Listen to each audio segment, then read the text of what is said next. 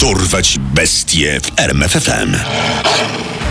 Imię i nazwisko Donald Henry Gaskins. znany także jako Pee Wee, Junior Parrot, zabójca autostopowiczów, najwredniejszy człowiek w Ameryce.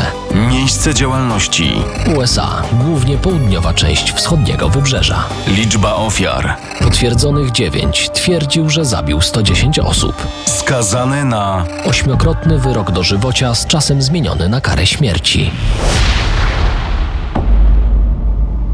Donald Gaskins jest niewątpliwie najbardziej znanym mordercą z Karoliny Południowej. Jego brutalność nie znała granic. Uwielbiał torturować, zabijać i zjadać swoje ofiary.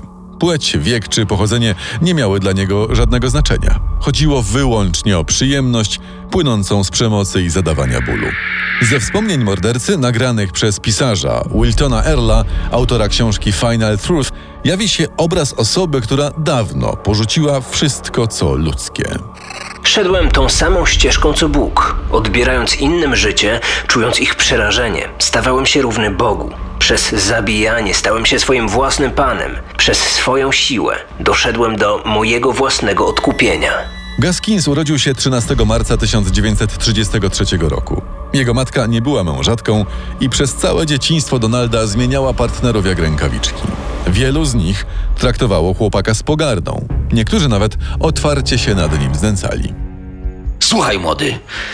Albo stąd znikniesz na najbliższą godzinę, albo czeka cię takie lanie, jak w zeszłym tygodniu. Pewnie jeszcze masz ślady mojego pasa na plecach.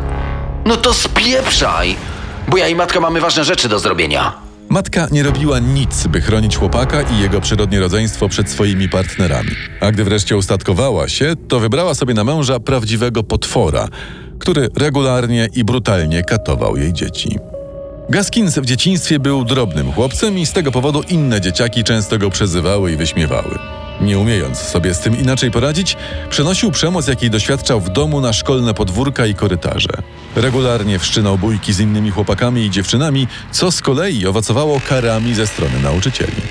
W wieku 11 lat Donald Gaskins porzucił szkołę i rozpoczął pracę w warsztacie samochodowym. Poza pracą pomagał także na rodzinnej farmie. Przez cały ten czas Donald zmagał się z jeszcze jednym problemem emocjonalnym. Odczuwał palącą nienawiść do wszystkich ludzi, w szczególności do kobiet. W warsztacie, w którym pracował, poznał dwóch rówieśników, którzy z podobnych powodów co Donald zakończyli edukację. Danny, Marsh i Donald szybko się polubili. Równie szybko znaleźli sobie idealne hobby włamania. Pieniądze zdobyte w ten sposób wydawali głównie na prostytutki i na używki. Ej, chłopaki, wiecie co? Musimy się jakoś nazwać. No, wszystkie porządne gangi mają nazwy, tak? Co powiecie na Trouble Trio? Zachowanie Trouble Trio szybko eskalowało. Prostytutki przestały być dla nich emocjonujące, a do tego wiązały się z kosztami, dlatego trzej bandyci stali się gwałcicielami. Początkowo ich ofiarami byli młodsi chłopcy z okolicy. Ponieważ gang budził postrach, ofiary bały się wyznać o swoim cierpieniu rodzicom czy władzom. Okropieństwa, jakich się dopuszczali, zostały powstrzymane dopiero, gdy wszystkich trzech przyłapano na zbiorowym gwałcie popełnionym na młodszej siostrze jednego z nich, Marsza.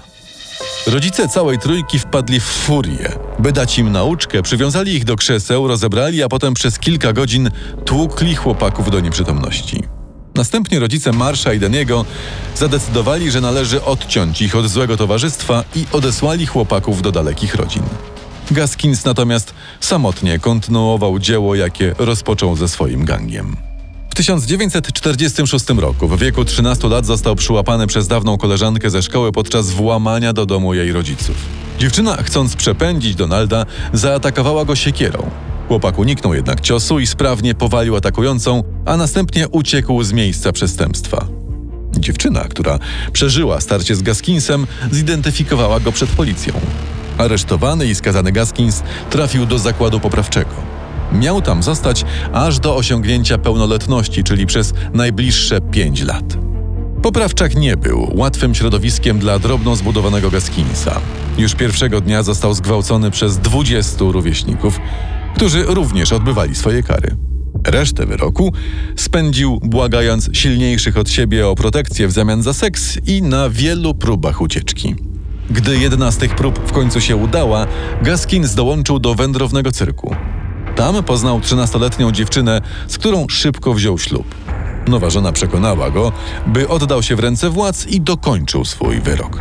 Chcesz zawsze być zbiegiem? Chcesz skazać na to mnie i nasze przyszłe dzieci? Zgłoś się na policję. Odsiedź co twoje, a potem zaczniemy nowe życie. Mimo koszmaru, jaki przeżył w Poprawczaku, oddał się w ręce władz i wyszedł na wolność 13 marca 1951 roku w dniu swoich 18 urodzin. Niedługo potem dostał pracę na wielkiej plantacji tytoniu i tam osiadł wraz z żoną. Chcąc szybko się wzbogacić, zaangażował się w przekręty ubezpieczeniowe drobniejszych farmerów tytoniu. Ty pracujesz na dużej plantacji, masz pewną fuchę, kasa pewnie nie najlepsza, ale stała. A u mnie nie wiadomo co będzie. Dlatego zrobimy tak. Ubezpieczę moje plony, zaraz po tym jak sprzedam je na lewo, ty podpalisz moją stodołę, no i podzielimy się kasą z ubezpieczenia. Kasa była niezła, ale razem z nią przyszły plotki i zła reputacja, która dotarła nawet do córki plantatora, u którego pracował Gaskins. Kobieta postanowiła skonfrontować się z podpalaczem. Ten, niewiele myśląc, chwycił za młotek i jednym ciosem rozłupał jej czaszkę. Kobieta jakimś cudem przeżyła atak Gaskinsa, a sam przestępca trafił do więzienia za napaść i za usiłowanie zabójstwa. W więzieniu po raz kolejny był zmuszony wymieniać usługi seksualne za protekcję usilniejszych więźniów. Jednak prawdziwe więzienie okazało się znacznie brutalniejsze niż koszmar szkoły poprawczej. Gaskins zrozumiał jedno: by przetrwać, musiał stać się jednym z tzw. Tak powermenów. Więźniów tak brutalnych, przerażających i nieprzewidywalnych, że inni bali się do nich podchodzić. Przeszkadzała mu w tym jednak drobna budowa ciała, dlatego Gaskins postanowił posłużyć się podstępem. Wkradł się w łaski najgroźniejszego z więźniów, Hazela Brazela. Sypiał z nim niemal co noc tylko po to, by pewnego wieczora tuż po seksie poderżnąć mu gardło przemyconą brzytwą. Tak zyskał respekt innych więźniów, spokój i bezpieczeństwo. Tak też przekroczył ostatnią granicę w swoim życiu. Zabił.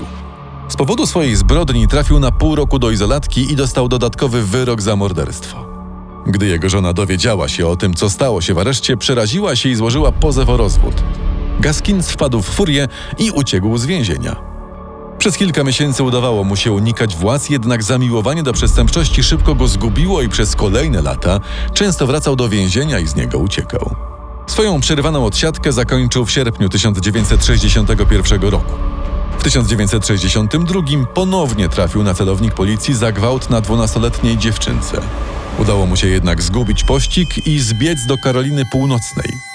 Tam poślubił 17-letnią dziewczynę, która, gdy tylko dowiedziała się, kim jest, wydała go w ręce policji.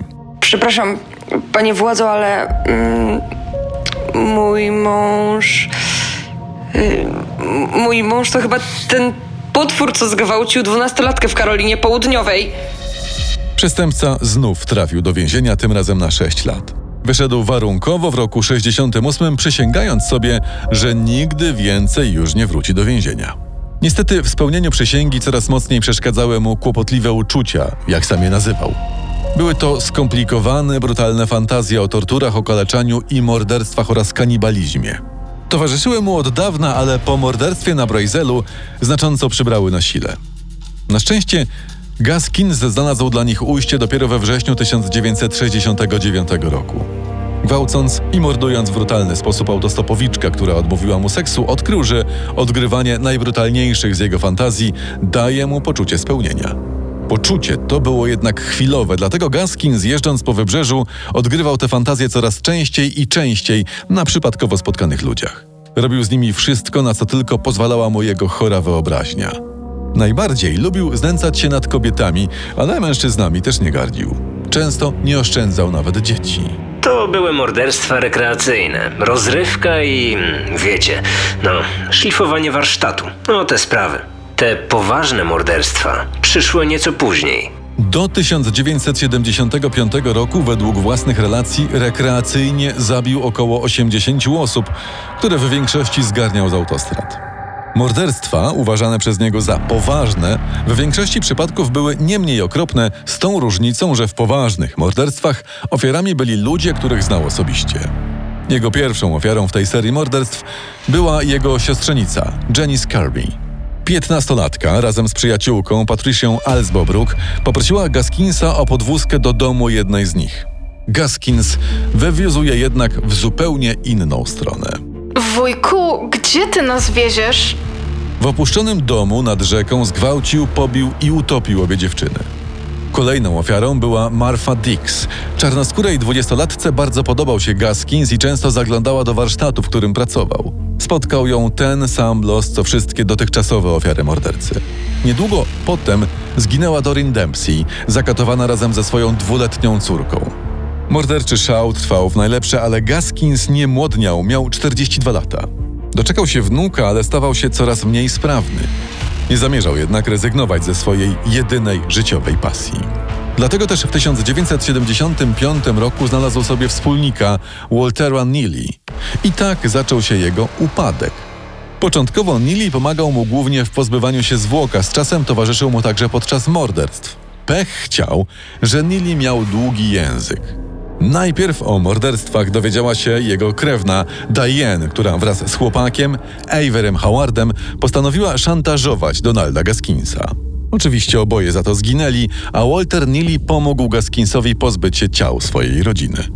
Naprawdę gorąco zrobiło się po morderstwie 13-letniej Kim Gelkins, do której Donald wielokrotnie zalecał się z mizernymi skutkami. Gdy dziewczyna zginęła, policjanci wiedzieli, kogo przycisnąć. Pod presją Neely wszystko wyśpiewał. Pokażę wam, y, pokażę wam, gdzie kazał mi zakopać w zwłoki. Dam wam wszystkie dowody, ale musicie mnie zamknąć w innym więzieniu, bo inaczej umrę. Na prywatnym cmentarzu Gaskinsa odzyskano ciała ośmiu ofiar z jego tzw. poważnych morderstw. To wystarczyło, by postawić go przed sądem i skazać na śmierć. Niestety w międzyczasie Sąd Najwyższy USA uznał karę śmierci za niekonstytucyjną. Sąd federalny był zatem zmuszony zmniejszyć wyrok do ośmiokrotnego dożywocia. Gaskins odetchnął z ulgą, mimo wszystkich potworności, bowiem jakich się dopuścił, nie czekała go śmierć. Co prawda, władze Karoliny Południowej przywróciły karę śmierci w roku 78, ale wyroku Donalda Gaskinsa nie można już było zmienić. Do czasu. Nawet w więzieniu morderca nie potrafił zapanować nad swoją naturą. W tym samym roku, rzekomo dla pieniędzy, zamordował jednego ze swoich współwięźniów, Rudolfa Tainera. Za przestępstwo to ponownie stanął przed sądem. Zrozpaczony próbował się ratować. To właśnie wtedy opowiedział władzom o swoich tzw. rekreacyjnych morderstwach. Jednak opowieści te tylko przypieczętowały jego los. Wyrok mógł być tylko jeden krzesło elektryczne.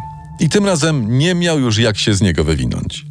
Ostatnie miesiące spędził na nagrywaniu swoich wspomnień i pracy z Wiltonem Earlem nad książką Final Truth.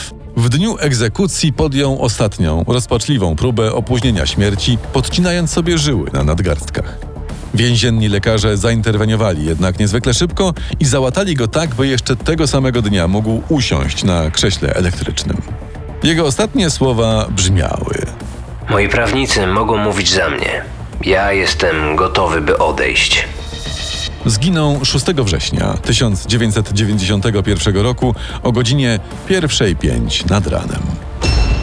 Poznaj sekrety największych zbrodniarzy świata. Dorwać bestie w RMFFM. Odbierając innym życie, czując ich przerażenie, stawałem się równy Bogu. Doszedłem do mojego własnego odkupienia.